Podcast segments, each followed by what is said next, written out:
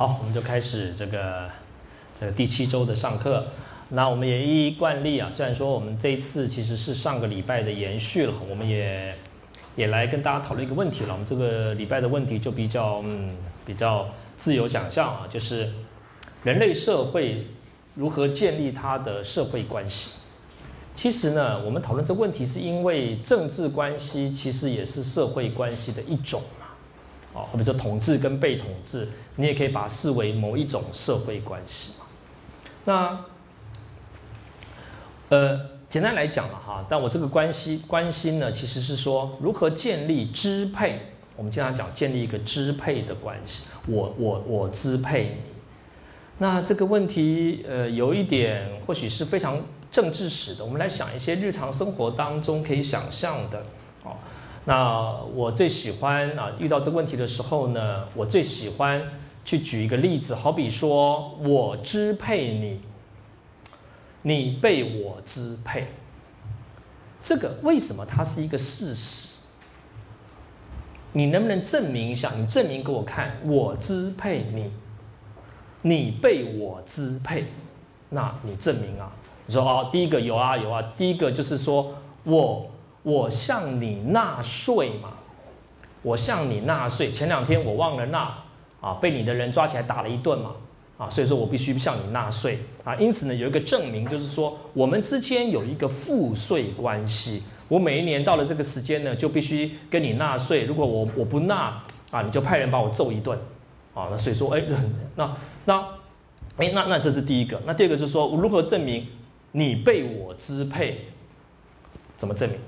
啊，有啊，你说你的名册上面，你的那个名册上面呢有我的名字啊，啊，有我有我的名字。啊，所以说我你的那个那个名簿上面就有我的名字啊，所以你是你我是民啊，你是君啊，哎，啊，那历历史学最喜欢去问说，哎，那什么东西是 reality？它的真实到底是什么？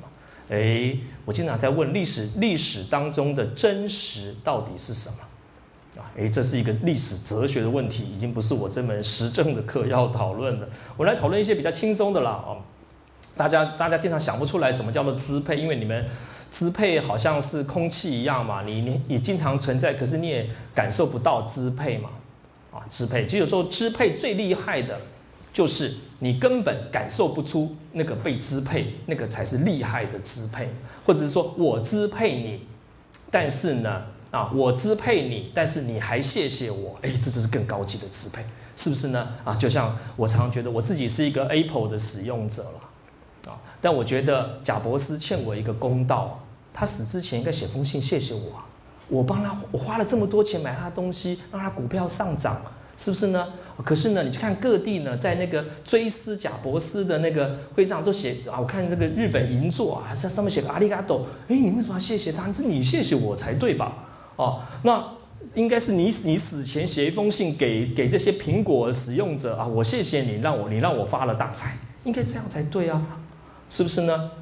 哎，就像我我一本啊，我也希望大家在我在第一讲的时候就给大家一本我一本小书，叫做《传统与现代的对话》，是不是呢？可口可乐也一样啊，啊，他卖他卖你可乐，还跟你讲说我赏你一个痛快，那你免费给我，哦，哎，你的可乐本钱这么低，卖我这么贵，我让你发大财啊，哎，所以说你有时想，啊，这个这个我们年轻的时候呢，崇拜蒋介石还蛮点道理的，是不是呢？你支配我，我谢谢你。人类的常态嘛，你说你们那时候好笨啊，你们也很笨啊，是不是？你开开演唱会，明星开演唱会，你让他赚那么大的钱，你还谢谢那些开演唱会的人？你看谢他谢谢你才对吧？好，好，那所以说支配经常我们看不到嘛，但是他都在。好，那我们那我们讲个各位可以比较比较感觉到的，你如何可以证明？你如何证明我们相爱？你你你如果说各位有男女朋友，你就跟他讲，哎，我们证明一下看看嘛。我们能不能证明有个东西 reality 证明我们两个相爱？就是说我是你的爱人，怎么证明？你如何证明你是我的爱人？我是你的爱人，怎么证明？你告诉我，怎么证明？好，第一个最敏感的，好，由我自己来讲，sex 嘛，是不是呢？我们有 sex 嘛，是我们就是爱人，真的吗？也不一定啊，是不是呢？男生也可以找妓女 sex 啊，哦，所以说你 sex 你也可以说 sex 不算啊。，sex 不太算，那但你也可以说这叫做身体的关系嘛，哦，身体的关系的确是爱情的一种证明，可是好像也嗯不太算，不太算啊。你可以说它最算又最不算了，最不算又最不算啊。那哎，那接下来是什么？接下来是什么？你如何证明我们之间有爱情？哪位同学愿意发表一点高见？那是什么？是什么东西？奉献。嗯？奉献嘛，条件奉献。嗯，你讲的那个很玄啊。嗯，我我，但是我们讲个 reality 能够证明的，就是很这个这个很具体的东西，那是什么东西？你讲那个有啊，我太太经常帮我煮饭奉献呐。啊，我也经常搬我这个，可是哎，这个要去 argue 的一个问题。啊，好了，我我呃什么？婚戒。对，好，那是一个对戒指，对不对？戒指这个戒指呢，就是我们爱情的证明。啊，那用用用一种话来说，其实就是礼物嘛。我送你礼物，我们之间有个礼物的关系。那这种钻戒啊，那种东西，那已经是很极致了。那有一种。最经常会去代表爱情的礼物是什么？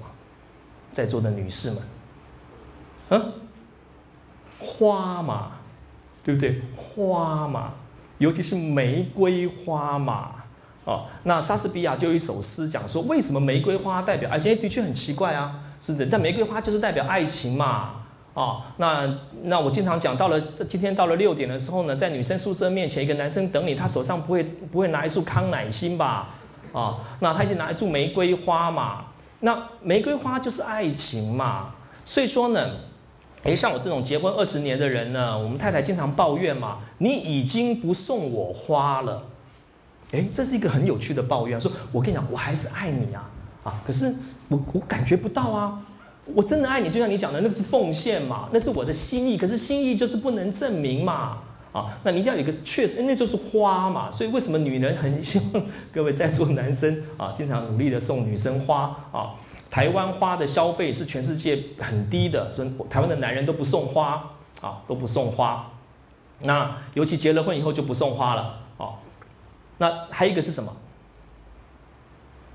还有一个什么？好，这是一个礼物嘛，很具体，戒指也算嘛，戒指啊，就是哎，这是我们爱的证明嘛。你看送那个戒指。还有一个什么？我们讲身体的关系啊，从牵两个人开始牵小手，那是身体的关系。可你的身跟小孩也不见得很算嘛，对不对？哦，第二个就是礼物，第三个呢？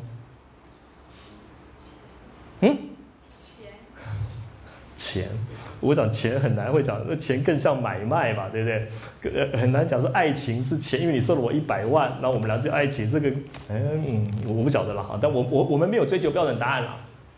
好了，我讲一个，就是语言本身就是就是就是语言嘛，就是语言嘛。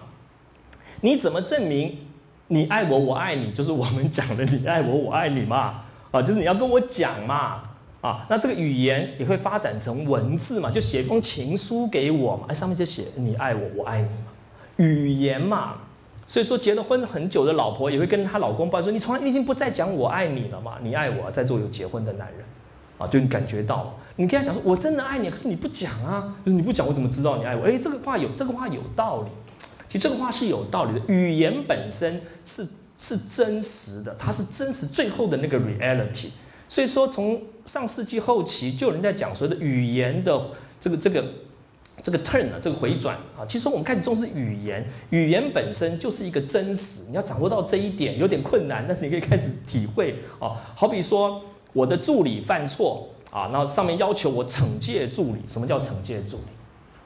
就是就是第一个把他找来骂啊，不对，这就惩戒了啊。第二个把他的名字贴在墙壁上，惩戒某某助理，就叫惩戒。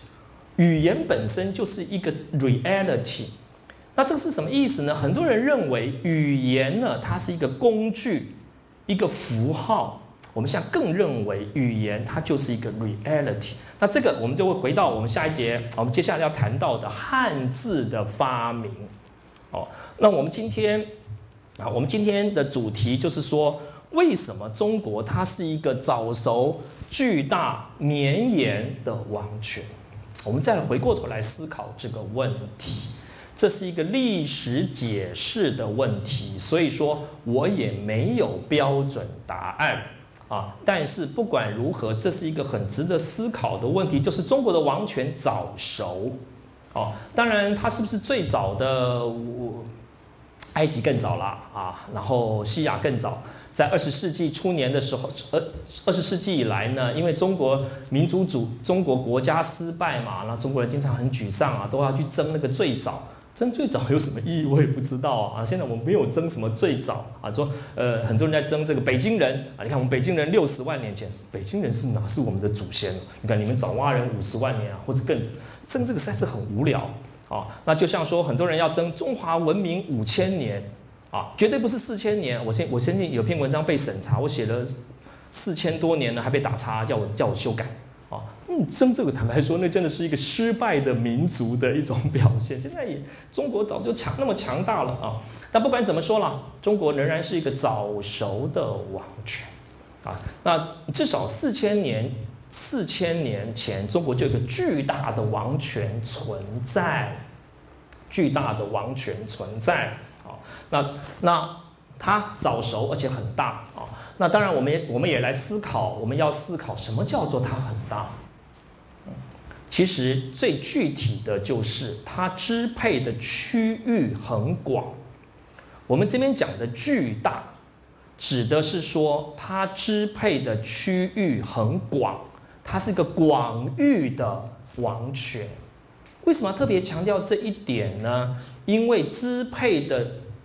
广大跟支配的深度，那是两件事情，啊，那是两件事情。我没有说中国王权一开始就可以做很对个人进行很大的支配，我没有这样讲。它的特色是它很大，这个很大指的是它支配很大的区域，绵延。一直到今天，中华人民共和国，你从某个意义上来说，它可能都这样一路下来啊，但这个也是一个问号了，我们可以再来讨论啊。所以我讲说，中国王者统治广域，这是我们现在要讨论的啊，要讨论的哦。那我并不认为中国古代的王权它支配很多的事情，但它支配很广的人。那我们也在上礼拜我们说啊，如果要讲个 logo 啊，讲个 logo，就是说啊，中国的王权的一个。一个我们归纳上来说，就是天子居中国啊，那这个中国不是指国家啊的那个意思，居中国受天命治天下，因此天子中国天命天下应该是我们这个课程的关键字。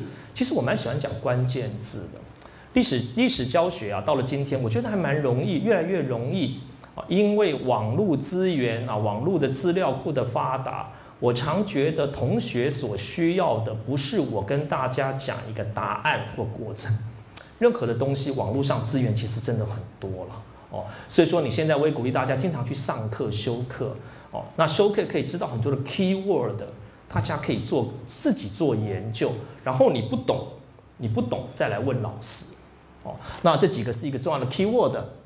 那当然啊，我们上礼拜我们也谈到了秦代皇帝制度成立以后啊，秦那中国的天子或者这个政权，他们宣称叫做天下的一个政权，它支配的是天下。可是实际上，这个政权它只支配郡县啊。那我们也做一个推论，就是说这个政权其实它没有要扩大。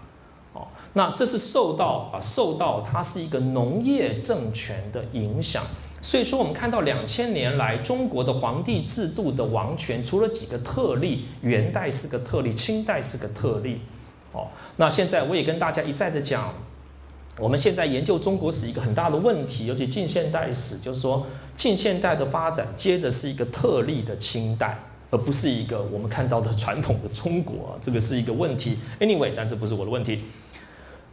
那我们说皇帝制度呢，它是它不会积极的向外扩张啊，那它要控制的是郡县，可是它在制度上的一个难题是，他实际上只想控制均线。你你就某个意义上来说，他觉得够了，我会这样也够了哦，够了。那哎，讲到够了啊，够了。其实人类的权力感是一个很有趣的事情。我们你不能假设每个人都要无限制的扩张嘛，这是很奇怪的预设哦，不一定啊，不一定人类要要无限制的扩张他的权力，你怎么会有这种人性的预设呢？哦，很多人假设啊，每个皇帝呢他会不断的去征服，呃，这都不成立的预设哦。哦，那这是你想当然了。那就像说很多人很多人研究这个美国白宫的总统啊，就美国总统了啊，不是白宫，美国总统。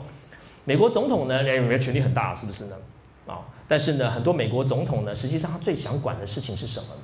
就是白宫啊，那个网球、那个那个游泳池的排班怎么排，谁可以去游？谁谁可以去游？为什么？那个最具体嘛，最具体，那个权力感最好。哎，我今天啊，这甘总统上任了啊，我规定现在白宫的游泳池要有个新的排班制度，那大家遵照。哎，那个那感觉很好，就像甘主任上任了。甘主任上任了以后，规定这个戏办前面的职务要用哪三种啊？这个很确定。可是你说啊，甘主任，你能不能进行一下教学改革？那个我都看不到啊！啊，三年也看不到，六年看不到，那个权力感很差啊。那那个很具体，很具体。那所以说，哎，我们不应该假设皇帝他们要任意的往外扩张，这个假设都不成立了。哦，那但是皇帝制度有个难题，就是说他必须宣告他治天下。哎，你必须宣告你治天下。于是呢，你可以说他们他们通过外部呢，就是借由册封跟朝贡啊，册封跟朝贡来来联系他的外部，然后在外部呢啊，这个我个人不是很清楚，我个人就不清楚了啊。就说天下有没有天下之外呢？控制天下，那天下之外是什么？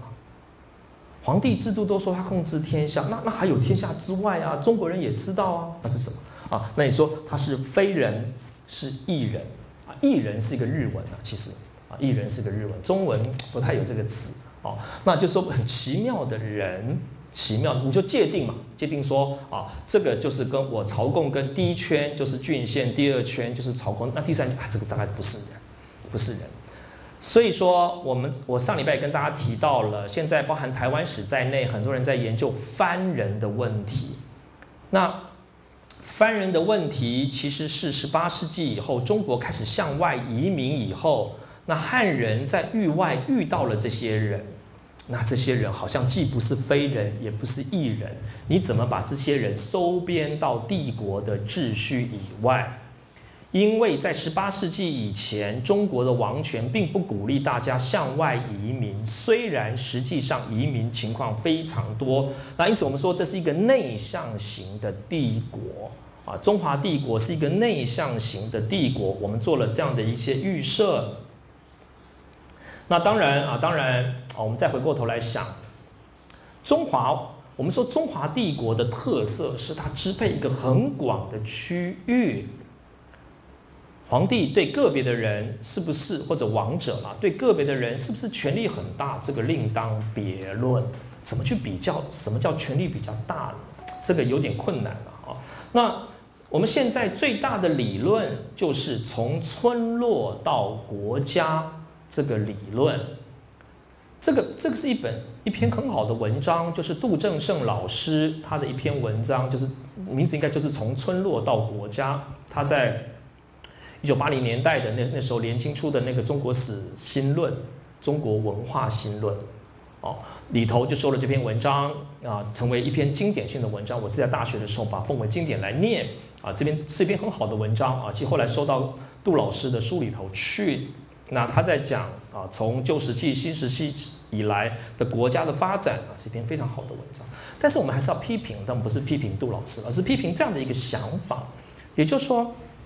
许多人认为，一个大帝国像中国这种大帝国的出现，它是从村落的经济社会状态逐步发展而来的，逐步发展而来的。那这样的理论呢，他就会认为，也就是说，社会经济的状态，它决定了啊政治的发展啊。A 这种社会经济状态对应 A 这种政治状态，那 B 这种社会经济状态对抗对对应 B 哦，那你你你看到这个这个社政呃这个这个地域的政治状态，你就去推论啊，你就哎，因为社会经济状态就是如此，这是一种很平常的、很平常的一种一种理论哦。那好比说你你看到原住民，原住民啊，那原住民他们没有大的帝国，没有大的经济规呃政治规模，因此因为原住民的经济社会经济状况比较比较，你会比比较落后啊，你可以你可以这样来推论。那但是我们对于这样的理论。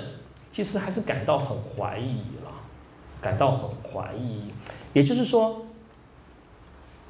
至少从我认为了哈，就是王权的发展应该有一个革命的过程，也就是某一些集团它发明了、发展出了某种王权的机制，使得这个这个王这个团体它能够创造出一个大帝国的体制来。哦，并不是只相对应于它的社会经济的状况。那具体的来说，谁发明了这种王权的机制呢？在东亚，就是几我们讲中原的这个王权。中原的王权，他发明了一种新的机制，来建立起它的政治跟社会的状，这呃，能够建立起一个大帝国的一个规模。你也可以说，只有少数的集团，它发明了这个东西，哦，而我们不能够去想象说，所有的所有的集团，它都会自然的演进，并不是这样的，哦，那。当然，就是说，简单来讲，就是三代夏商周这个集团，或者你把它叫做中原王权的集团，它发明了这个机制。那当然，我们要继续问，它到底发明了什么东西啊，使得它可以建立起这样的一个大帝国？我们现在还在研究。当然，当然，简单来讲，就是说，我们讲夏商周，我个人是不太愿意这样讲了啊。那我个人是比较不愿意接受有夏代的人，哦，我个人不太接受有夏朝，但是，呃，这个也是一个上古史的争论啊。但我我我自己不算是上古史的专家，我也不愿意讲的太确定啊。只不过我自己读书，我自己有这样的一个坚持，我认为没有哦，那个是战国人他们去重塑的、建构出来。但不管怎么说，我们看到有个集团，那我们把这个集团叫做中原王权的集团。那下面这段话叫做“没有做完的中国政治史”，这个是有感而发了，把它记下来啊。呃，跟大家讲一下啊。当然，在八零年代，在九零年代初期啊，台湾的一些学术界的领导人啊，包括我很我很敬仰的杜振胜老师，他们开始推动新史学的研究。那我个人也算是在这个脉络当中成长的，当然也也也受益甚多。但是呢，我们必须要这样讲啊。杜老师说啊，为什么要做新史学啊，甚至做所谓的新社会史呢？他说。哦，那是因为现在关于政治社会的研究都已经做完了，啊，怎么有做完了呢？没有了，很多事情我们还是不懂啊，还是你你想不懂这些事情，尤其我们对中华帝国的发展太多不懂的事情，没有做完啊，没有做完。但是我还是很鼓励大家去做医疗史啊、妇女史啊，啊，但是我不觉得政治史已经被宣告做完。哦，那杜老师在他的《编户起名》那本书里头去宣告。某种宣告啊，对年轻人做这个宣告，但我们必须觉得没有了，没有做，还是可以做哦。那这个是我从平视龙郎啊老师的一篇文章，也收到我的书里头把它拿来。我们可以说，从新石器时代以来呢，在整个中国，但我们把把日韩给去掉了啊，出现了这样的地理区。那这些地理区呢啊，燕辽啊、海带啊等等啊，这个中原等等，这个名称其实可以，大家可以自自由使用了啊，用你喜欢的。那大概分出了这几个地理区，那这些地理区呢，也就形成了各自的王权。大概在西元前六千年到四千年之间啊，你也可以说，这些这些地理区都出现了哦，大大小小不同形态的王权。那好比说在江浙区，我们现在最清楚的就是梁楚的这个王权啊。那现在因为上海博物馆等等的他们的一些发掘，这个王权啊很被重视。你到上海。应该去参考他们的。那当然，我们也，哎，这个，这个，它其实是中国。这个这个这个中国的这个旁边这个不见了啊。这其实它这是中国的那一个线啊。那这是中国。那我们也看到，这是从这个许卓云先生的啊这个书里头给啊，《万古江河》啊，《万古江河》这本书有很好的图啊，大家可以参考哦。那我们看到在上古时期有这么多的初期国家的遗址，所以说你就可以推论，其实，在新石器时代以来啊，在中国出现了许多的。许多的这个以首长啊，我们今天这首长是我们的话为中心的这些啊，我们说早期的王权或者地域性的王权，当然这个已经是现代的常识了嘛。在中国很多人说啊，黄河是中国的母亲河，这我不知道这句话什么意思了。那父亲河是阿姨河是哪一条啊？那但我想中原中这个在在六千年前其实是你也可以说百花齐放式的各各地的出现了王权。啊，那这些王权大小规模不一啊。那我们从啊这张，哎，我回来，我们来看一下这张图啊。那再来看这个，呃，它颜色都没有出来啊。好，那这个是战国战国时期的这个群雄图，这个我想这个大家的 common sense 了。哦，那那这张图去对照，我要对照。啊，对照这张图呢，你可以看到，在新石器时代以来的这些文化区，其实他们的政权的形态一直维持下来，一直维持下来。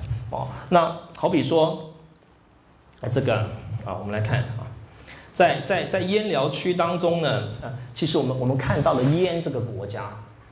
燕这个国家，那在海带区当中，我们看到以齐国为代表，南方的楚国哦，那这些都延续了新石器时代以来的地域的形态。这一点也是我在这几年的教学当中不断要强调的，因为中国史太强调大一统，我们就认为啊，我们就认为地域社会的特色在大一统当中都消失了。这是一个太简单的看法。当然，中国的大一统给中国深刻的影响，啊，这个没有人会否认。但是你说地域的特色、独立性都完全消失了，这也是近代民族主义过度的夸张。那甚至啊，这个是这个是战国啊，那甚至秦始皇统一中国之后啊，我也经常放这个图，这是春秋，哎，这个是大家最喜欢的《三国志》的故事。你去对照《三国志》啊，在三国时期的各个群雄割据，啊，割据，其实它重新又回到了战国时期的对应的那个政治关系啊。就为什么这个地方会出现公，好像是公孙瓒的政权？为他为什么会在会在这个河北这个地方？其实它是一个燕的这个集团的延续啊。你看袁术所继承的是是长江下游的这个区域。那换言之，你也可以这样来讲，就是说我们现在都太太相信。这个司马迁的《史记》在告诉我们，秦汉大一统。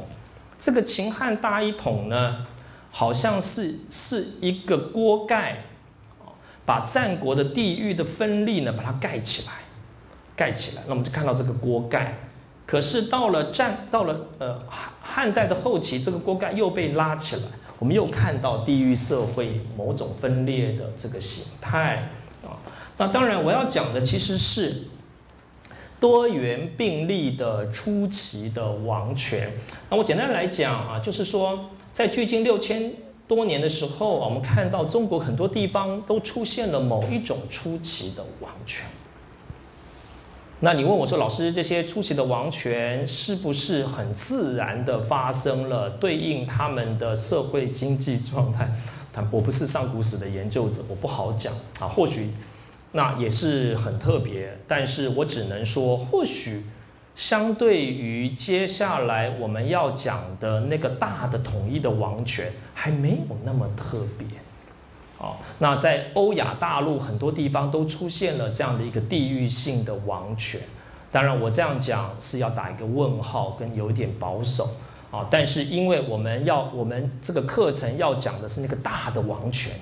啊，所以我们把它当成是啊，那在这个过这个过程当中，我们看到不断的整合哦，那，哎，我我我这个是，我们来做一个想象图了啊。有时候历史学呢，为了把事复杂的事情呢说的简单一点啊，那我们来做这个想象图。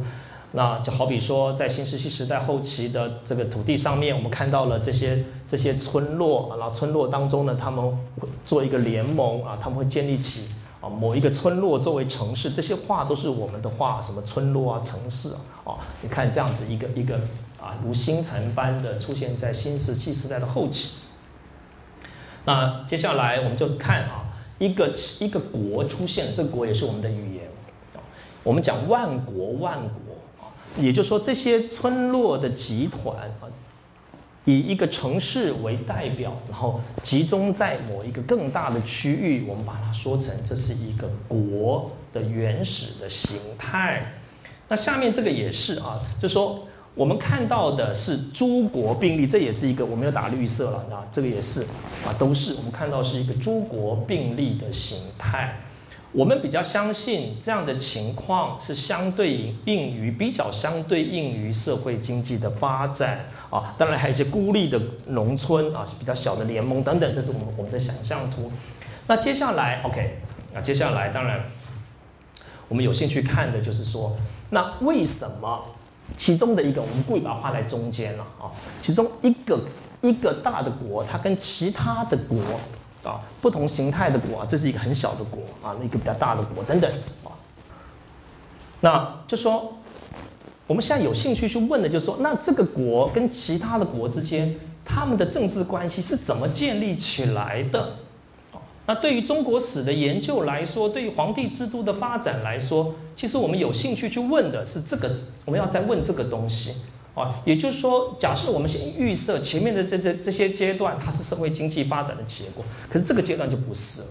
哦，那这就是中国史的一个很大的特色，就是这些国啊，它能够建立起一个更大的国，有个共同的首长。那当然也可以用这个图来想象，用这个图来想象。哦，那这是周周，哦，这是周，哦，那。方方形的这个是周的王姬，这就这是周国。那为什么这个周国，它可以跟这些大国之间取得一个联盟，而且它成为盟主？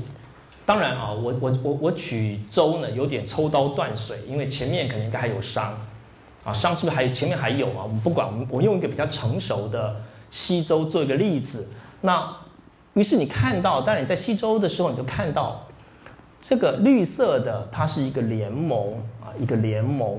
那只不过是说啊，只不过是说，我们现在的历史教科书过度的强调了西周也是一个大一统的政权。这几个礼拜我一再的讲，西周被视为一个大一统的政权。那个是秦汉学者的想象，跟他们故意要这样子说的。他们只是要证明秦汉的大一统并不是一个历史的创造，而是一个历史的延续。但是我个人觉得那个是历史的创造啊，不是历史的延续。那实际的状态其实是是这个样子的啊，也就是说，某一些国啊，某一些国，或许它是属于。像这个这个圆圈圈的绿色大国，那但是它到底有没有属于周王呢？其实这个各种的情况，我们还是要去分析了哦。我们不应该把西周的王权想象成像金字塔这么整齐。那甚至啊，甚至我们以以这个这个紫色的吧，这个国，这个国啊，那这个国它是不是既属于周王，又属于南边的这个大国？而南边的这个大国其实是并不属于周王，这个大国具体来讲就是楚国了，楚国啊，那这个国你也可以具体来说就是蔡国，姓蔡的那个蔡，哦，我们也看到蔡国，那这个蔡国呢，你你用用呃琉球的这个例子就是梁属啊，它既属于南方的楚，又属于这个北方的周啊。所以说，它并不是我们讲说普天之下啊，莫非王土啊，王臣，这个不是事实啊，这是一个想象，这是一个因然。我们讲说，从西周以来，普天之下啊，莫非王臣，普天之下莫非王土，这个是想象，这个不是西周的实际状况。好，我们不应该把历史当中当时人讲的一种理想，把它当成是一个事实。那这个我也跟大家大家说明过。还有一点，啊，还有一点我也跟你们说明过，就是说，你说普天之下莫非只有一个王？你问我说，老师这个对不对？啊，当然对啊，因为只有西周使用汉字嘛，所以王呢只有他用啊，别人不会用。哦，那那那那我这样讲好像在开玩笑一样，实际它是很真实的。那只有你说这个时候王是就是就是周王？那你说他不是吗？他不是啊，他们不使用汉字啊，不使用汉字他就不是王啊。哦，那这个其实也是另外一种哦。但我们讲到汉字的时候会提到的。那不管怎么说啊，不管怎么说，西周时期的政治状况其实是是是很混乱的。但是不管怎么说，我们还是看到一个强大的周王起来。但是他有没有跟其他的联合？这个就要到春秋战国去了。哦，我们现在想问的其实就是，那为什么可以做这个联合？为什么可以做这个联合？哦，那也就是说，王权或者我们讲皇权啊，啊，皇权的秘密是什么？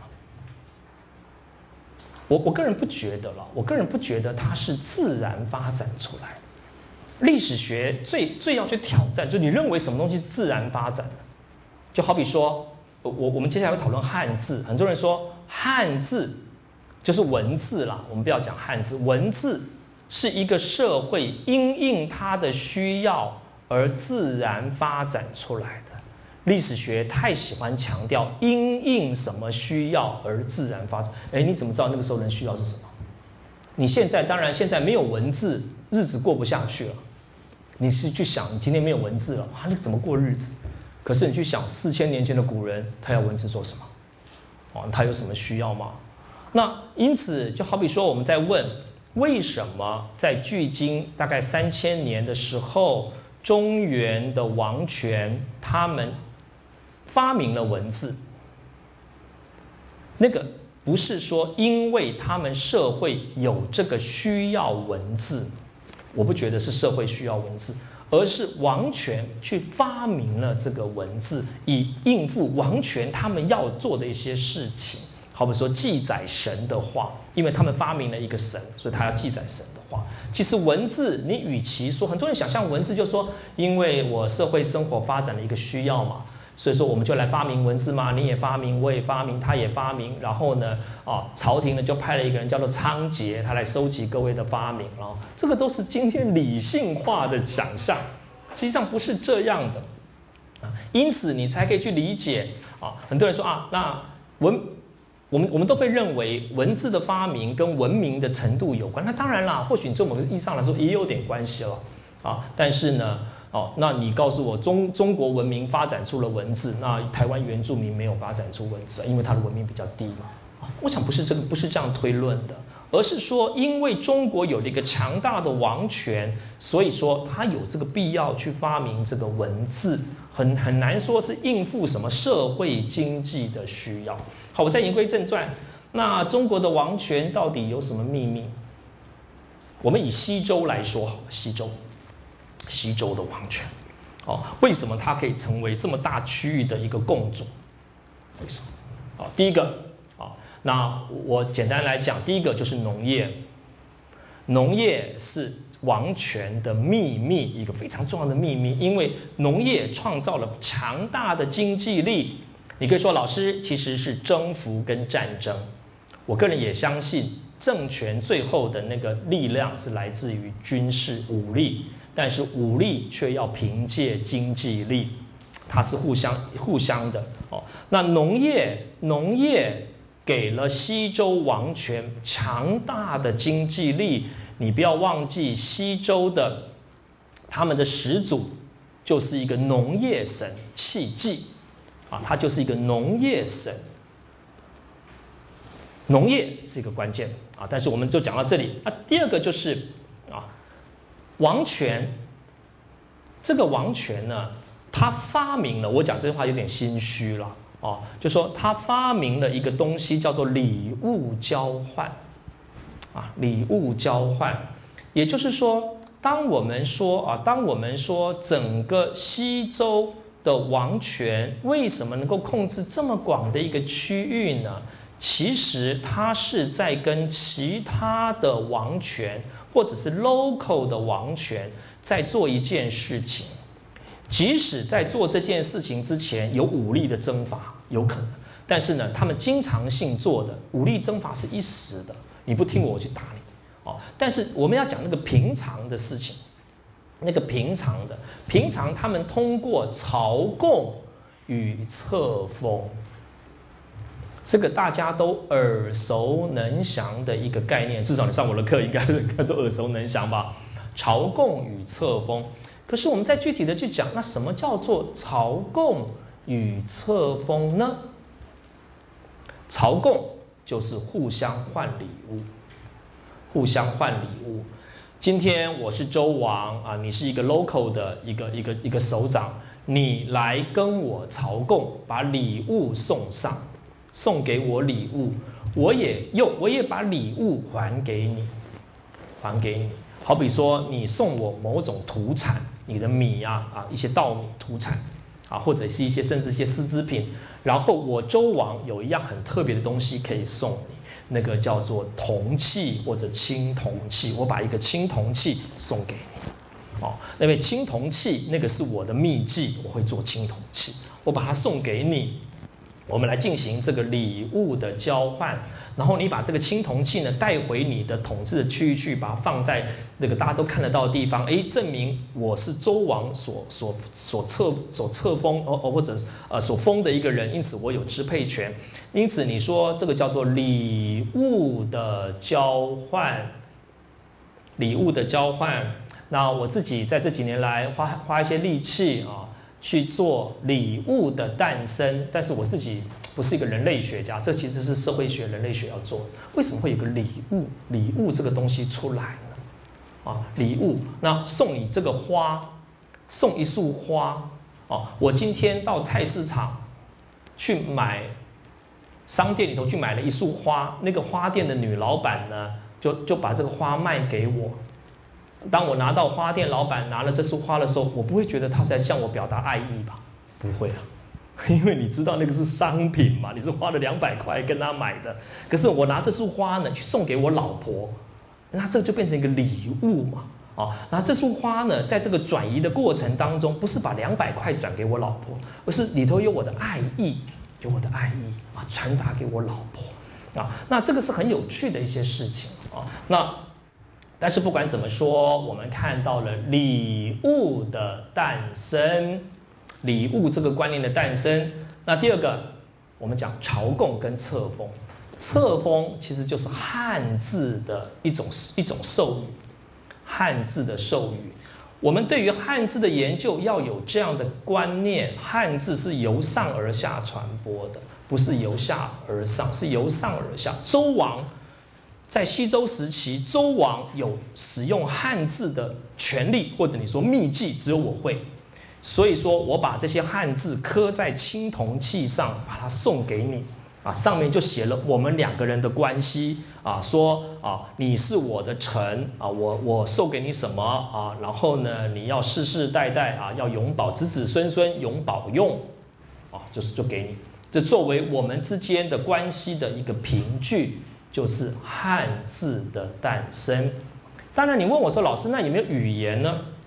语言，我相信以前是有语言嘛。语言，我跑到朝廷来说：“啊，我我效忠你，我效忠你。”可是你可以去想象啊，或者你可以茶余饭后去思考，语言跟文字的能力差很多。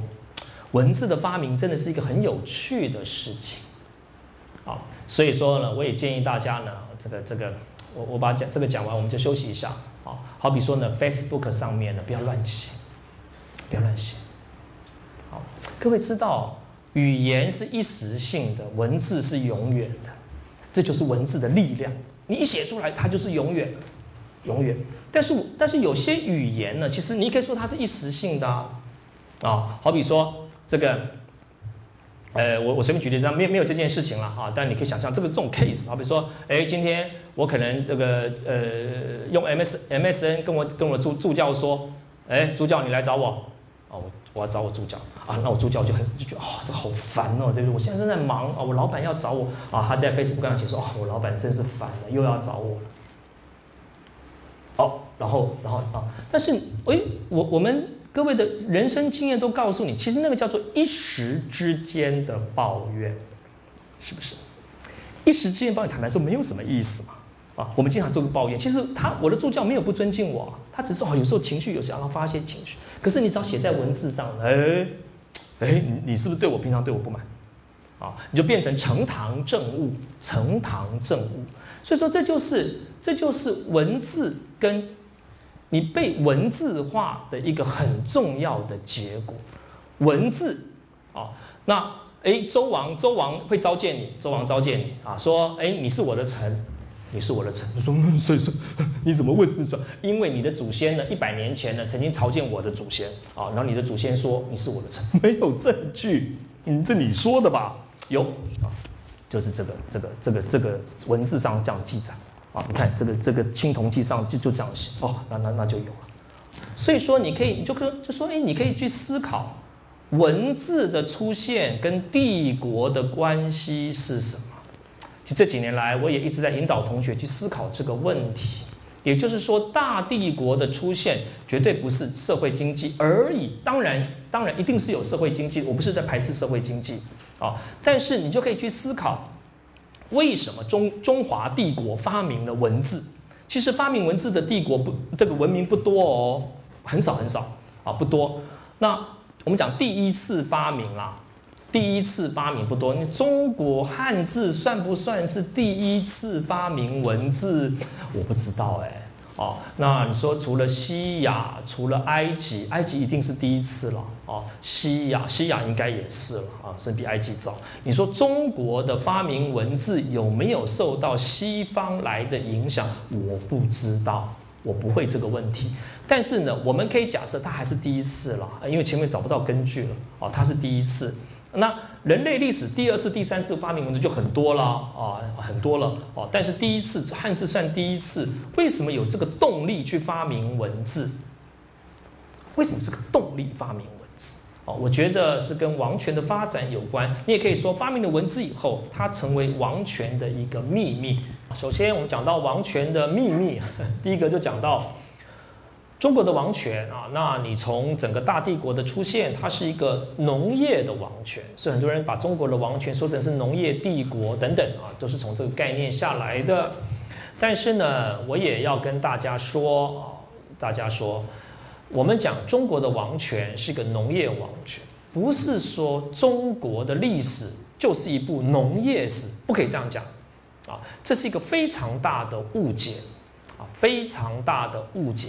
我想这个误解的由来，它有可能是在十九世后、十九世纪的后期，中国为了要对抗西方，其实许多的中国的 image 都是因为要对抗西方啊。当那西方是是工业嘛，那我们就是农业啊。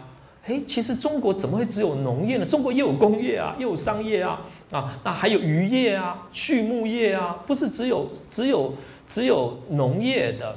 好，那就像说，这个我们很喜欢讲说啊，这个呃，中国是一个人文人文主义的文明啊，这个这个我我上节我前面我在今天刚好上到另外一个也在讲到这一点，那中国就没有宗教吗？这个都是对比嘛，去对比哦。那呃，我要大家啊，在上一讲指定念的文章当中啊，念这个天下的起源，我曾经讨论过与。大禹治水的传说，啊，那那篇文章或许不是很好念啊，但是你有问题啊，因为我也跟修研导课的同学讨论啊，或许如果你觉得不好念那篇文章，我也很乐意跟你讨论，因为作者就是我了啊。那这篇文章我们讨论过大禹治水，我个人对。大禹治水这个概念不是很喜欢啊。其实你去读原，你去读禹贡，甚至我们今天找到一些比禹贡更早的一些文献，我也做了一些考证。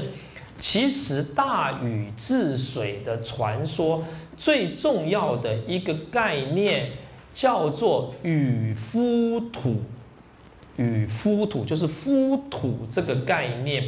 也就是说，禹作为一个受天命的天子或者王者，他从天这边得到一种神秘的土壤，神秘的土壤，然后呢，他在这个洪水当中。其实我不太喜欢，我我我不太认为那个洪水是今天像曼谷的那个洪水，其实不是这个概念，应该就是在一片水上面开始把这个土呢给撒下去，然后这个神秘的土呢，它就开始扩张、扩张、扩张，然后变成了九州啊，变成了人类所居住的大陆。他在讲这个神话，这就是与与神话。最早的一个源头，那这整个禹神话呢，就是禹夫土。简单的来说，就是王借由这个王，就好比说大禹，他借由上帝之力以及上帝之命，创造了大地。那很多人在研究这个传说了，当然洪水的传说是很有趣的了，包含圣经里头有洪水传说。那有一说认为，我个人也是这样认为了。我个人也这样认为，就是中国的王权大概在距今五千年的时候出现了一些危机，各个地域的王权出现了危机。这个危机它有可能是各种的原因造成的，土壤出了问题啊，甚至呢一些一些洪水泛滥，的确有可能有这种事情。但怎么理解？那这个这个看个别怎么去理解。那于是呢，中原的王权。啊，中原的王权，他开始标榜，他可以在一个新的环境当中去创造农业，就是中原王权标榜，他从这个上帝呢，啊，得到了一种新的秘技，可以来创造出农业来。那禹神话呢，就是其中的一个很重要的。那我们也提过，像西周的始祖契忌，哦，那他就是一个农业神。那你可以想象，这个神话的意思就是说，大地，大地就是天或者上帝借由王所创造的，然后农民呢生长在上面。换言之，农民所借以耕作的土地是来自于王所创造的。那接下来就就得到了一个理论，就是赋税理论。我们要掌握王权的一个关键就是赋税嘛，赋税是一个另外一个 key word，你跟人民的关系就是赋税嘛。那为什么为什么你可以向人民纳要要纳税呢？要大家纳税哦。各位都知道，不要认为这些事情都理所当然。你说老师，那当然就是暴力嘛，暴力，这个我也相信，背后一定是暴力。可是你一定是要有个理论化，王权它是常态在做的。他不可能永远在靠暴力，所以说呢，他就创造了一个理论哦。那这个理论也包含很多的祭祀的制度啊。当然根底就是说，因为农民所耕作的是王的土地嘛，所以你当然啊，那而且呢，而且我跟你要这个纳要要要这个赋税，你不是不是给王，你不是给王，而是给神给天。给天，那这点啊，其实我可以，我先看后面啊。其实这个啊，这个，我我们来看这个啊。那那在那我们可以说，政治的本质呢，政治的本质就是暴力收夺，这个大概没有问题了。好，没有问题哦。那每年每年到了五月的时候呢，我都很沮丧，因为我要跟国家纳税。那国家呢，都会发明很多理论啊，好好国民应该纳税啊，啊。啊，但是我是很不甘愿，为什么我要纳这么多税？哦，那，那你可以说，那诶，我也跟梅子喜欢讲这个笑话了，就是说你不会看到每年政府要纳税的时候呢，诶，我纳税季节到了，啊，我们在西门町就放很多坦克车，啊，然后你你不纳税试试看啊，然后然后呢，这个呃电视开始播放监狱风光，不可能嘛，他应该是好国民以前在在在在十几年前呢，那时候找些美女啊，在公车上面跟大家挥手啊，叫大家来纳税。他一定有一套理论嘛，哦，但是呢，哎，你不纳税，你试试看呐，大家试试看，哎，你真的会看到监狱风光哦，哦，所以说政治的本质当然是暴力收夺，但是王权的特色是它发展出所谓第三领域。我们现在在想，为什么它能够发展出这个？也就是说，它在过去是政治跟人民啊，然后它向人民收夺。你看这条线本来是政治跟人民两个领域啊，这两个领域，那这个两个领域经常是暴力关系，暴力的关系啊。那于是呢，接下来就发展出第三个领域，也就是说。人民为什么要提供一些收成给政治啊？现在理由不一样喽啊！理由是说，因为你人民所耕种的土地啊，是神由神而来的土地啊，就像雨的传说一样。因此呢，唯有这一位神来保佑我们，我们才有这样的耕作。所以说呢，你今天其实是把。啊，其实你是把你的收成借由我献给了神啊，这就是租税最早的理论。那我也经常会讲，你看租税的那个租啊，我想不用写了，大家会知道那个字。租税的租，左边是一个和，右边是一个且啊。这个且呢，其实就是一个祭祀所，那是画一个祭祀所。就是收成的谷物献给祭祀所，那个是“租”这个字最原始的意义啊。那当然，这个我以前也引过，我我会给大家像欧本海默啊，这个一个一个很老老牌的这个政治学家，他也在讲说，他一本很有名的书叫《国家论》，那他也在讲什么呢？讲说，哎，为什么会有这种租税关系？各位可以想象嘛，啊，他讲的那个也也是也是一个想象啦，就是说，哦。以前呢，有一种人呢，叫做强盗，啊，强盗啊，或者是你你可以说是可能是这个聚落外面的一一些集团，那还有一些是农民，啊，他外部的这个武力集团呢，他们经常呢会等到农民秋天收成了以后呢，他就冲进去抢，杀抢啊杀抢啊，然后然后然后把收成收成拿走。可是呢，他们就开始检讨，这样做不对啊。啊！你冲进去抢啊，然后呢，把那些壮丁呢都杀了，都杀了，然后东西抢走，那明年就没有了，因为没有人没有人耕作啦，那怎么办呢？啊，所以这不是一个很好的方法啊。那农民这边在想说，哦，那太可怕了，每年都遇到这些暴力集团来来来来来抢我啊。因此呢，诶，就发展出他们就开始谈判啊，但这是想象的，来谈判，就这样好不好？啊，这样好不好？你啊，你不要来抢我了，啊，你不要来抢我。哦，那这样我每年呢，把我收成的部分我就给你了，给你，哦，你也不要来抢我，我就给你，哦，可是呢，你也要尽到你的一些责任嘛。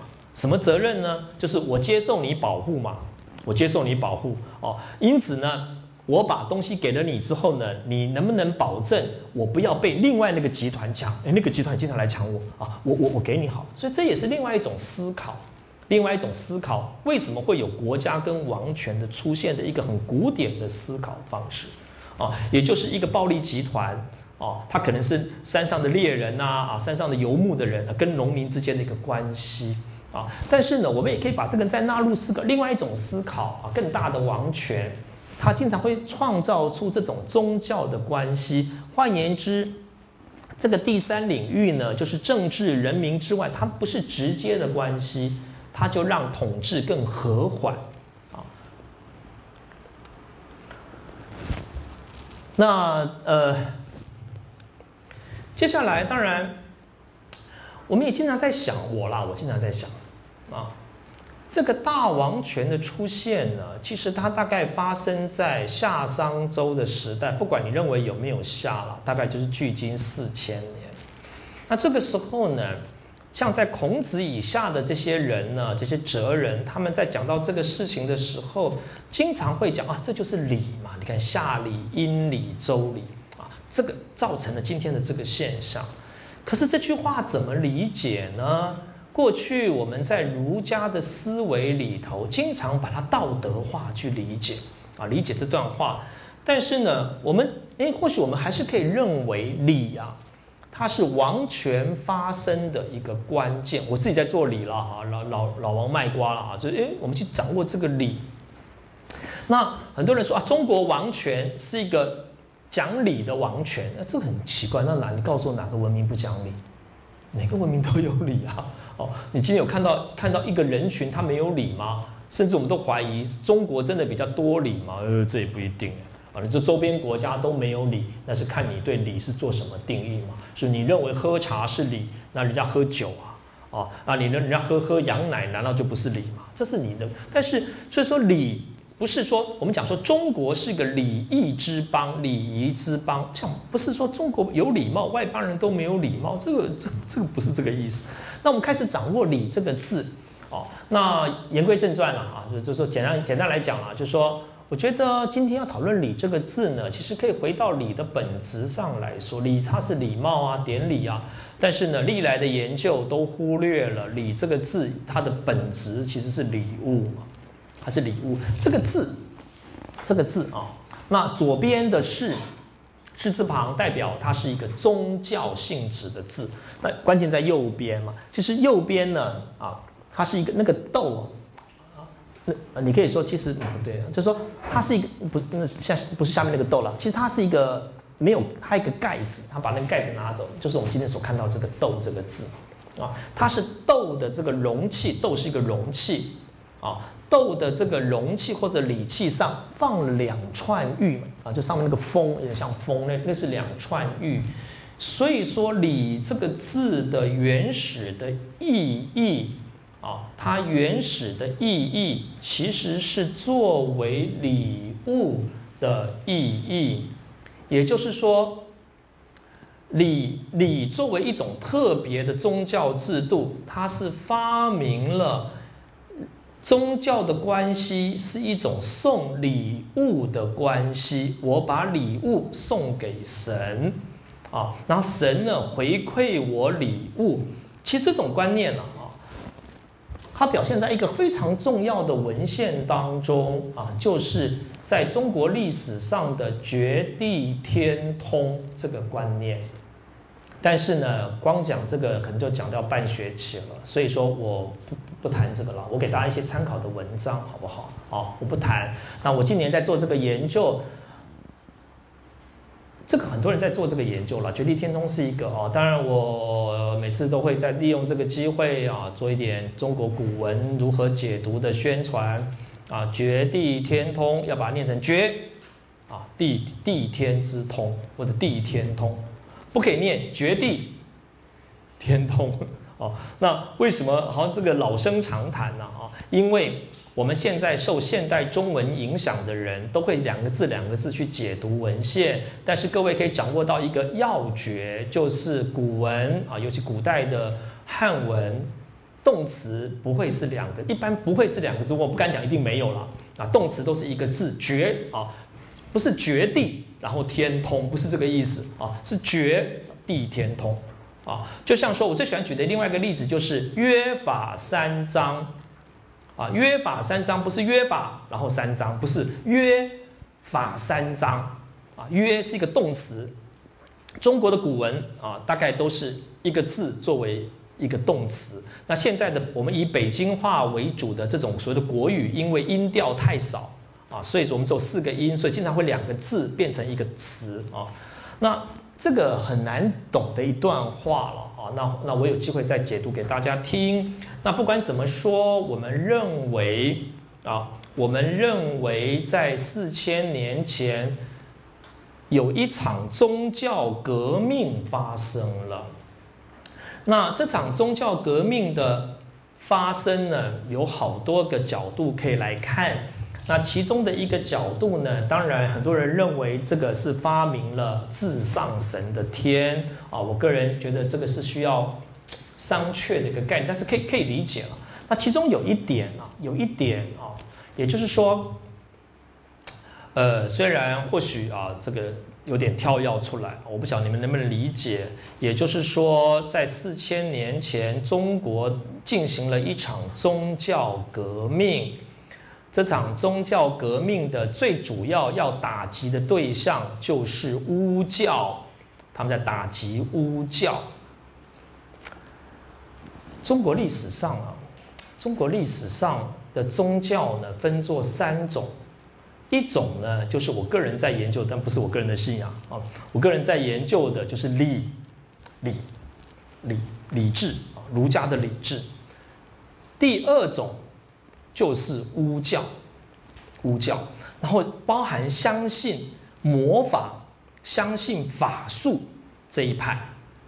哦，虽然说我们说在距今四千年前，中国的王权去打击了巫教，但是巫教根本就一直存在嘛，当然嘛，这你不用怀疑嘛。哦，在在十一二十年前呢，台湾的什么大乐透还很流行的时候，你看礼拜二、礼拜四晚上，很多人趴在地上看那个神给他的启示啊，签几号哦。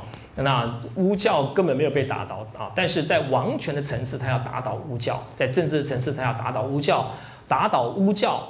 是四千年的战争，一直战到现在啊！要打倒巫教。那第三个，中国的宗教呢？第三个是什么呢？我觉得是中国很特别的，什么？就是术数。术数，术数是中国很特别的一种宗教。我不敢讲别的宗教没有，因此你可以把中国的宗教，第一个就是看到儒家的礼礼啦，第二个就是巫教，包含巫术啊、魔法啊啊魔法，那。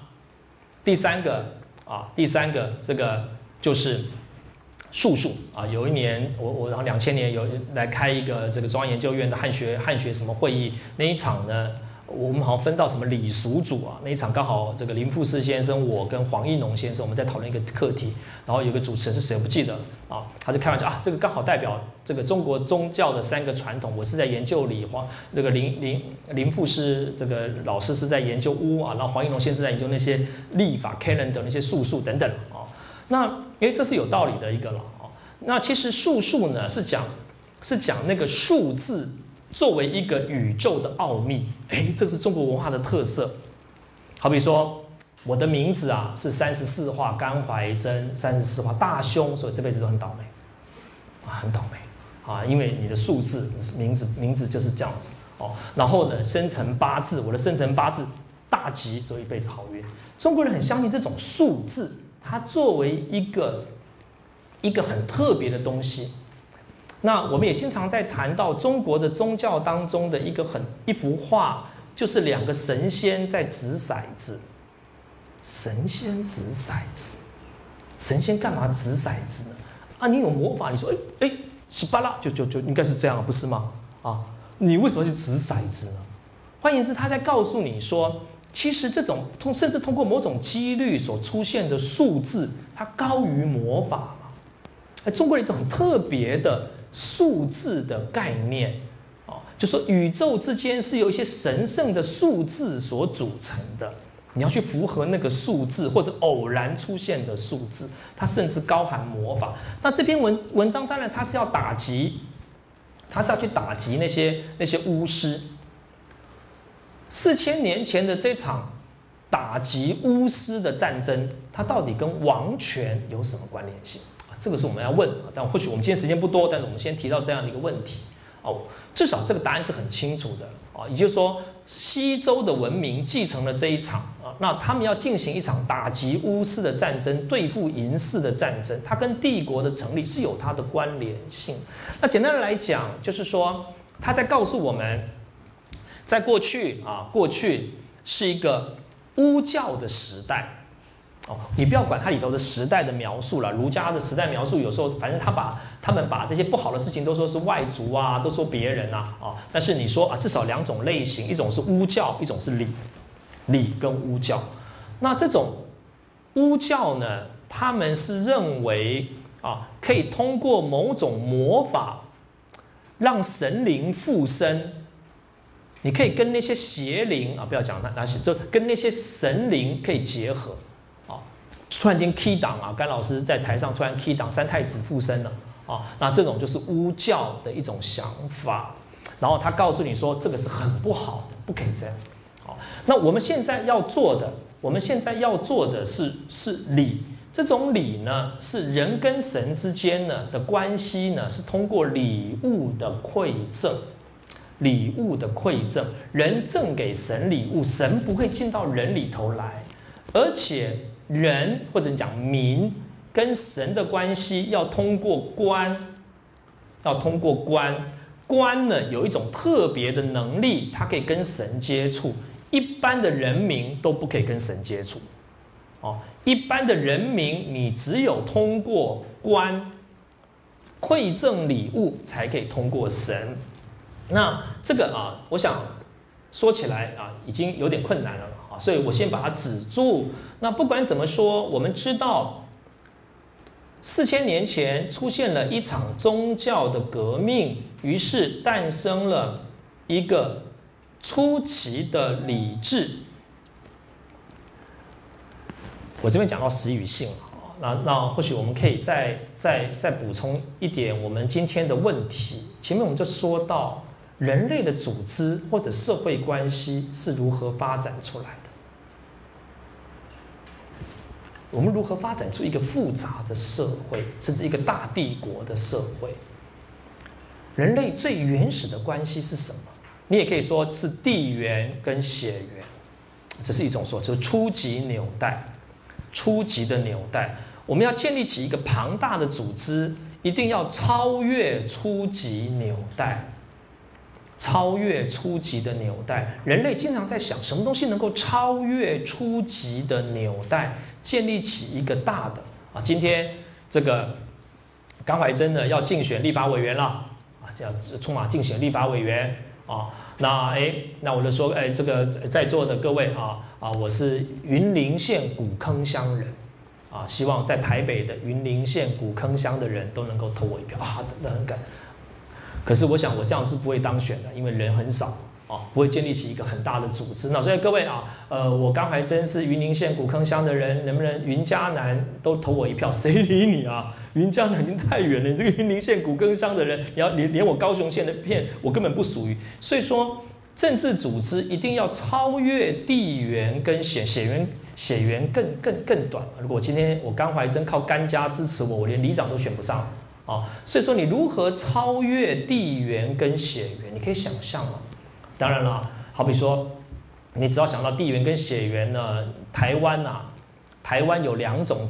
大规模的人群集结的方式，一种方式呢，你们体会比较少，我体会比较深。我年纪比较大，就是双十国庆的时候呢，我们站在那个总统府前面，在那边呼口号啊，或者那边换那个牌子呢，我那个是北女换的，我没念过啊。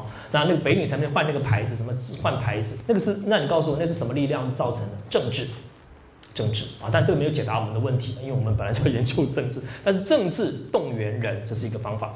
第二个是宗教嘛，每年呢，我们讲杀给消妈咒嘛，啊，那个妈祖起驾的时候，一万十万人喊佛啊，邓来啊，佛啊，你看你什么事情能够让十万人喊宗教啊？所以人类如何利用这些？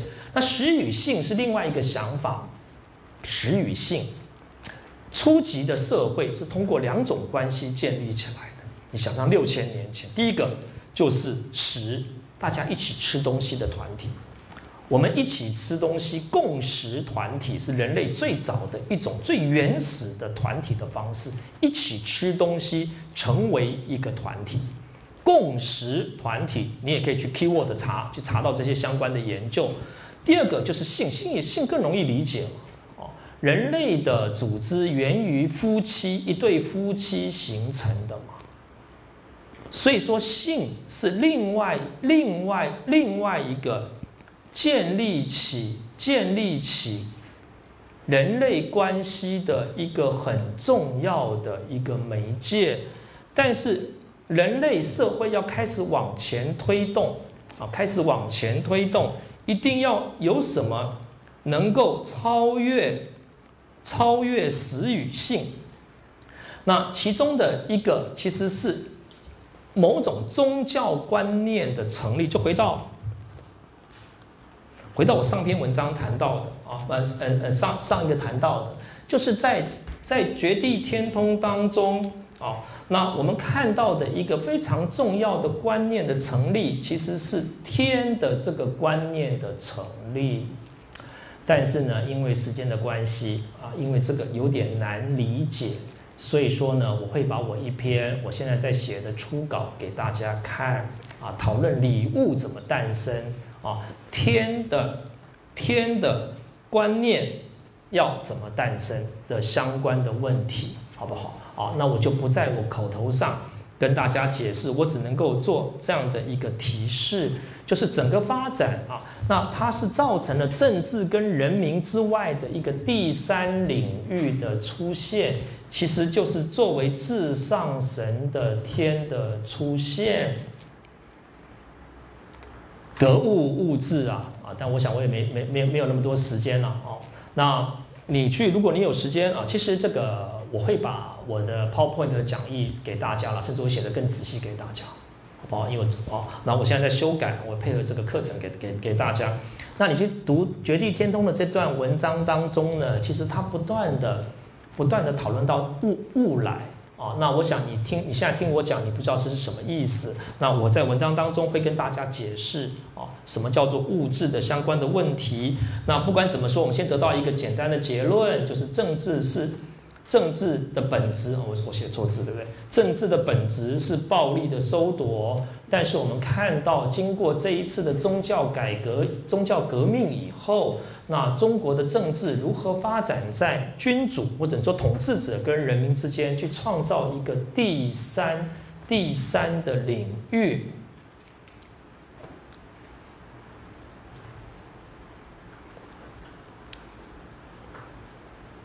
人类关系是很有趣的嘛？其实啊，其实人类的关系的研究，我自己是一个一呃，经常在思考啊，或者甚至参参考一些人类学、社会学作品，在讨论。讨论人际关系的这个建立跟结构了，那也就是说，我们希望能够从社会关系的角度、社会关系建立的角度，重新去思考一个大的王权如何诞生的一个一个问题。哦，那你也可以说，人类人类关系的建构。人类关系的建构，其实最早所利用的两种方式，一个是食物，一一起吃东西。其实这个今天还留下来嘛，我们还不断的在延续的这个上古的古代的传统。好比说，为什么你要去应酬啊？你要去应酬啊？你要跟跟人家应酬，就吃东西来建立我们之间的关系，这个都还留下来啊啊！那性这个看你怎么说了，sex 这个看看看你要怎么说哦。那这个，我们曾经呢，也也我在课堂当当中呢，也曾经让大家去思考啊。那好比说，性 sex 它作为一个关系，作为人其实人最重要的一种关系就是性的关系啊。无疑的，你你看到各种的关系当中啊，那关系怎么样把它解消掉？怎么解消人际关系？哦，这会引导到我们下面会继续再谈的。哦，那好比说，哦，我们来想到的各种问题，第一个就是援助交际。援助交际，这是日文嘛？那援助交际，甚至你可以说像像一些妓女这种制度，哦，那它是在在讲另外一个道理。这个是我们这门课不会去讨论到，其实就是货币的诞生啊，还有一个都是货币的诞生，在这门课我们没有办法谈到这这个这些问题。其实货币是个有趣的事情哦，你也可以这样来讲，就是说人类人类最早的关系是发生在 sex 上面的关系。那当然它不一定是直接的 sex，它可能一对夫妻生了小孩，小孩跟那这个这我们讲家族亲属，这都算广义的 sex 哦。那你你你如何让两个人有 sex 关系，有 sex 的行为，但是没有关系。诶，这也是一种社会制度社会制度，你如何让两个人有 sex 关系，但是但是没有有 sex 的行为，但没有关系。第一个就是援助交际的逻辑，就是货币，利用货币啊，利用货币来解消我们之间的关系，利用货币。啊，因为我已经付钱给你了，你你不要再来找我了，我已经付钱给你了，付了两付啊付钱，所以你没有关系，这是第一种。那第二种是什么呢？其实第二种经常在用的就是宗教的关系，啊，像日本的有女制度等等啊，哦，那也就是说我们在一个特定的宗教领域里头，我们发生了关系，但这个都不算，啊，这个很多宗教利用这种啊，这是我们讲人际关系。那这个啊，我们在言归正传，这一点。这个就是我们看到天子的形象的出来。啊，我们从这些宗教改革以后，就出现了一种一种政治的制度，叫做天子。那我也曾经跟大家提起过啊。那我最近把这篇文章登在一个部落格里头啊，我我我再把这个部落格网址给他，我我有一些推论。这个其实是在科学人，这个可以查到，很容易查到这篇文章，全文都可以找到。在科学人里头，他讲到这个一个德国他翻译的了哈，一个德国的作者他在讲说。麦田上又见大圆圈，这个就是这个这个图啊，这个是个空照图，它是德国的一个麦田，上面呢看到了一个大圆圈，然后呢经过学者的重建啊，它应该在距今大概四千年的时候是长这个德性，啊，就说这个因为后来是变成麦田，那他们又说，其实在欧洲这种样子的这种。设施是很多的，那，哎，那那那，哎，那我们我们来看这个，这个就是北京的圆丘，北京的圆丘，我会请大家去读我的一篇文章，一篇文章在讲交祀制度，中国的天子制度，天子受天命最重要的一个制度，就是在西周，对不起。西汉后期所建立的交祀制度，什么叫做交祀？就是天子在首都的南郊的一个圆丘上面啊，一个圆丘上面，或者叫圆啊，这个圆坛上面啊，南郊圆坛上面，然后在这个地方啊，那有有一般来说有四层，四层最上面这一层啊，那在这个地方祭祀天。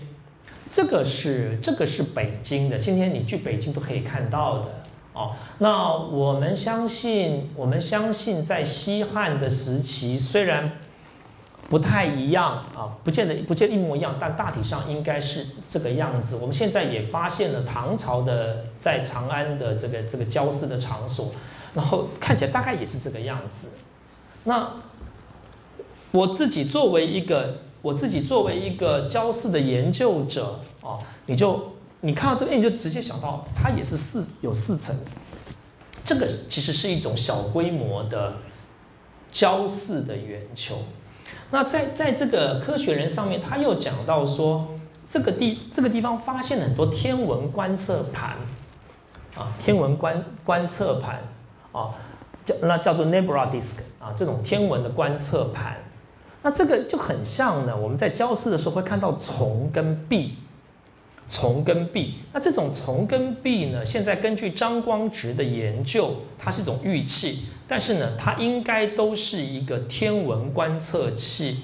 但是我相信后来就变成仪式性，大概不不不可能真的观测啊。但是它的原始是一个天文观测器。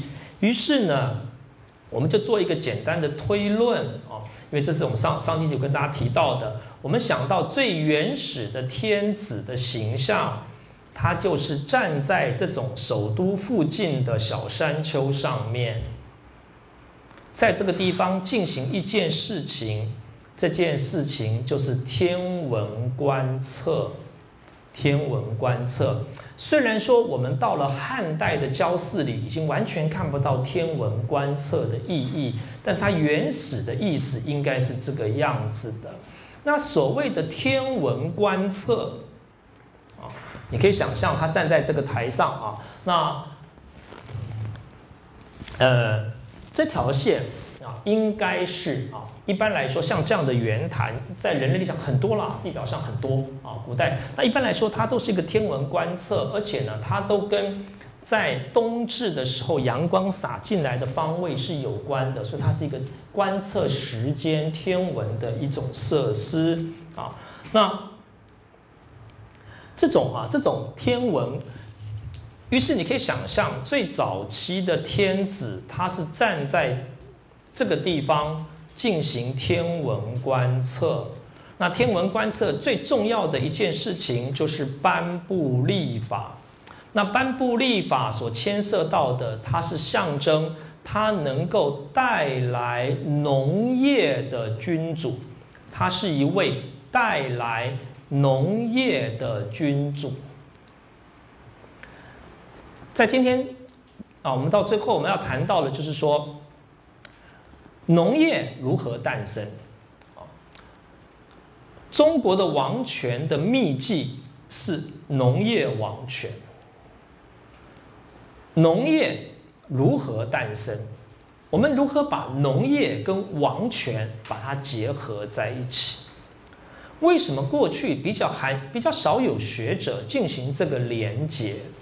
因为他们对于农业革命的认识呢，缺少宗教的这种关怀。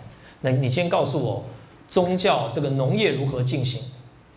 农业如何？农业很简单呐，就是你把种子撒下去啊，啊，它有好的天然的气候土壤，它就会它就会长起来啦。哦，那今天你农业你你不晓得如何进行农业的时候，你该怎么办呢？派个农技团嘛，啊，或者你你去学习嘛，到先进国家呢去学习别人的农技，或者请他农技团来，这是我们的观念。但是这是一套科学的农业观，科学的农业观。你现在去读很多关于农业革命，什么叫农业革命？简单来讲啊，啊，就是呢，我在我自己领域之内的一块土地上进行农业的栽种，跟过去我去采植已经不一样了。这个就叫做农业革命。我可以在自己的领域当中去栽栽种啊，这样这些农作物，然后收成，这叫农业革命。其实最简单的定义是这样子。啊，那当然，我也经常讲，农业革命这种农业革命是人类历史的一大步，可以跟它比拟，对人类历史的影响可以跟它比拟的，大概只有工业革命发生发明的这些机器可以跟它比拟，这么大一步。但是为什么这么多的历史学家在研究农业革命的时候，他没有告诉你说农业是如何传播的？为什么农业可以从 A 地传到 B 地，B 地传到 C 地？嗯，你没有看到历史学家跟你讲这一点，为什么？因为他们的脑海当中都是科学的观念啊。那他的想象，我经常做这个想象啊。你看到隔壁，哎，我我在大安区嘛，你看到那个那个木栅那边呢，在在在种稻米，哎，那个小王啊，你去那边问问看怎么种。啊，或者派两个代表去学啊，他们进行三个月的研修以后呢，就是哎，这个报告报告这个老板啊，他们是怎么种啊，我们就开始种啊，就种出来。他们想法是这样，所以没有农业传播问题嘛，啊，没有农业传。当然，这第一个。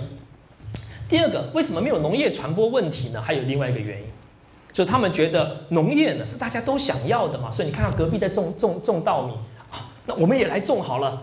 啊！大家拍手鼓掌啊！因为种稻米比较好，我们要当农人，不要再当那个非农民了。大家都要当农民，这个也不能成立啊！啊，这些也不能成立。你为什么觉得大家都要当农？哦，你说，当当农民不是历史发展的轨迹吗？那是你说的。哦，你不能从后来当当鬼当鬼妻啊！哦，农人民不见得要当农民。我像每天早上日出而作，日入而息，可以钓鱼啊，去外面采集。为什么我要去当农民？啊，这些都是另外一个我们要考虑的。不是每个人都要当农民，农民经常跟征服有关，把你抓起来让你当农民，那是有关的。好，那我们先讲，大家好像也想当农民了，那你要怎么办呢？它的过程绝对不是啊，派个啊，请农技团到我这边来教我，不是这样啊，而是我的首长去参加那个会农业的那个聚落的祭祀。我从那个地方学到了农业的啊，农业的一种宗教，啊，这种宗教呢，它能够带来农业，能够把农业带来。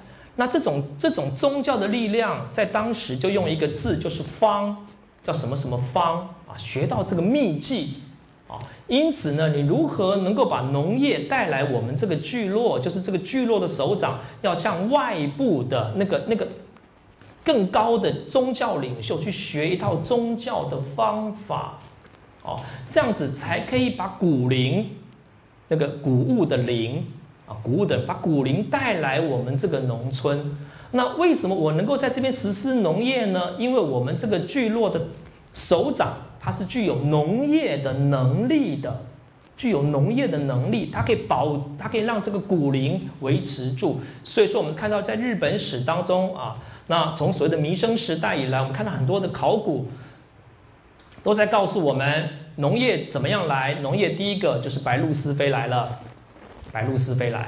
那白鹭鸶飞来了以后，就是证明古灵已经来了啊，然后呢，把地上挖起来，就地上挖挖挖那个铜铎，就是灵那个铎啊，开始开始进行一些仪式，才能把古灵给复苏。然后在整个冬天的时候，我们这个聚落里头大巫师啊，必须在仓库里头跟那些谷物住在一起啊，免得古灵跑掉了。哦，那那今天你觉得谷物会生长是自然现象，他们觉得是宗教现象啊，所以说啊，所以说那我们这个这边不讲了。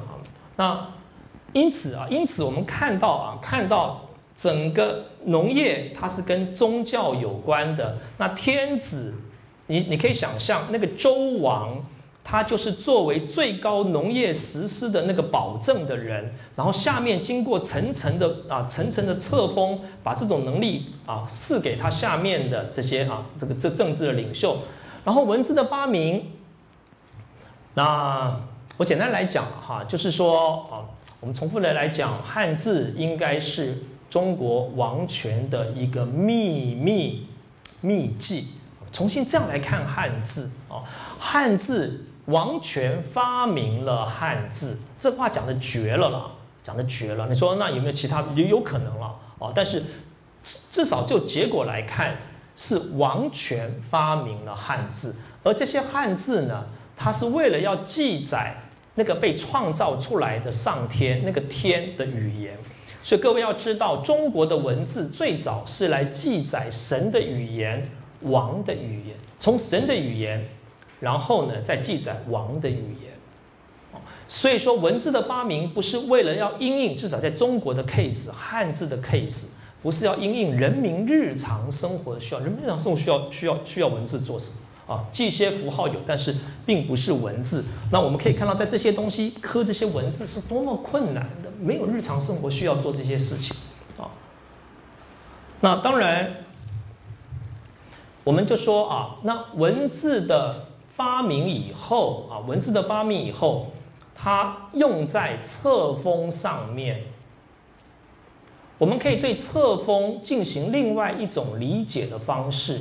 它就是文字的交换，哎，讲交换也不太好，其实文字的赐予，文字的赐予，啊，我赐授给你一个文字，各位要去掌握这种文字的赐予这个概念，文字是由上而下传播的，就像说我举一个比较比较可以去想象的例子了。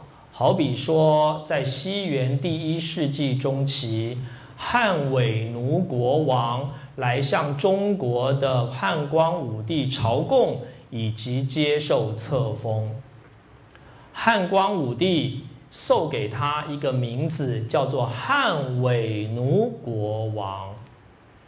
那对汉伪奴国王这一词，当然我们现在有争议，他到底他的国名到底叫什么？到底是叫做汉伪奴国、伪奴国还是奴国？哦，我们现在一般认为，当然应该是叫做奴国。也就是说，中国赐给了他一个名字，叫做奴国。但是各位要知道，这是什么意思？这个不是这个。国家北九州的这个国家，那这个国家啊，我们我们在在日本史里头把它叫做那国，那叫做那国，他们可能为什么叫做那这个国家？那中国就把那这个口语当中的国名，把它给他一个汉字啊，我有时候开玩笑说中国人蛮坏的，给他一个奴，给他给他一个奴，叫做奴国啊，那。换言之，并不是，并不是汉伪这个奴国自称为这个奴，而是中国的皇帝给了他们一个词，叫做奴国。哦，因此册封其实是中国的皇帝的命名权，他的命名权，他对世界各地去命名。那我我不晓得各位这样读这样会不会有点困难啊？那命名，因此你说中国的天子支配天下，为什么可以成立？为什么可以成立？你说很多国这个还有很多很多人群啊，很多人你你没有支配天下啊，你不要命名它就不会知，就就就就就算了嘛。哦，你你觉得我在开玩笑？的确是这样，这个逻辑是如此的嘛。也就是说，名跟实，中国人知道这个世界有各种的人群存在，可是唯有中国天子任命的、命名的那个才是真的。啊，也因此，就像一个山谷里头的花朵一样，它是存在的。可是呢，你没有被命名就不存在。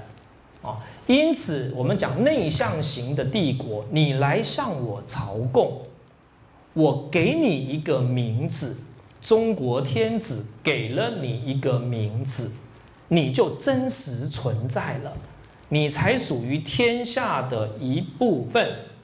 啊，那。你也可以说啊，就说整个整个天下秩序呢，其实它是通过两个体系在运作，一个就是礼物的交换啊，礼物的交换啊。那我再用一两分钟的时间了哈，也就是说礼物的交换，当然你问我说老师那个有没有包含商业贸易？绝对有。绝对有包含商业贸易哦，那但是这个是另外一个层次我们要去说的哦。那另外一个其实就是名的交换，也就是汉字的交换。我们可以从这一点来理解，汉字对于中华帝国而言，绝对不是一个象征或者工具，其实它就是支配的那个 reality。为什么我属于清帝国？因为我的名字被登记在户籍里头，啊，被登记在户籍里头。这也是我们看到，在整个中华帝国有两样东西是很特别的。第一个就是户籍制度。你问我说，老师，户籍制度是用来做什么？第一个就是用来收税，那很实际。第二个。就是把每一个人的名字，每一个人的名字都列入到户籍里头去。它的重要性，你要这样想：当中国仍然是绝大多数都是文盲的国家的时候。这个帝国把所有人的名字都把它给他一个名字，把它写进到帝国的名册里头去，完成了所谓的统一，这就是统一啊。那这个就是支配。你问我说，老师，北京皇帝到底有没有支配到我？当然有，因为你的名字被登记在那那边。那户籍制度，那各位也可以理解中国文化的第二个非常特别的制度。就是每个人有个名字啦，简单来讲还包含有姓啦，每个人有个姓一个名字哦。那这些其实都不是家族自然产生的。你说因为我们有家族，所以说我们就有姓啊有名。那地地表上很多都有啊，为什么为什么他们都没有 没有姓没有名，或者没有没有有姓啊啊没有确定的名了？所以说你应该从这种支配的体系去看这个问题。那我们还有一。一点点就是关于天下政体的特质啊，那我我们还没讲完，那我们就留待这个下个礼拜我们前面再来跟大家归纳这些事情，好吧？那我们今天就到此，谢谢。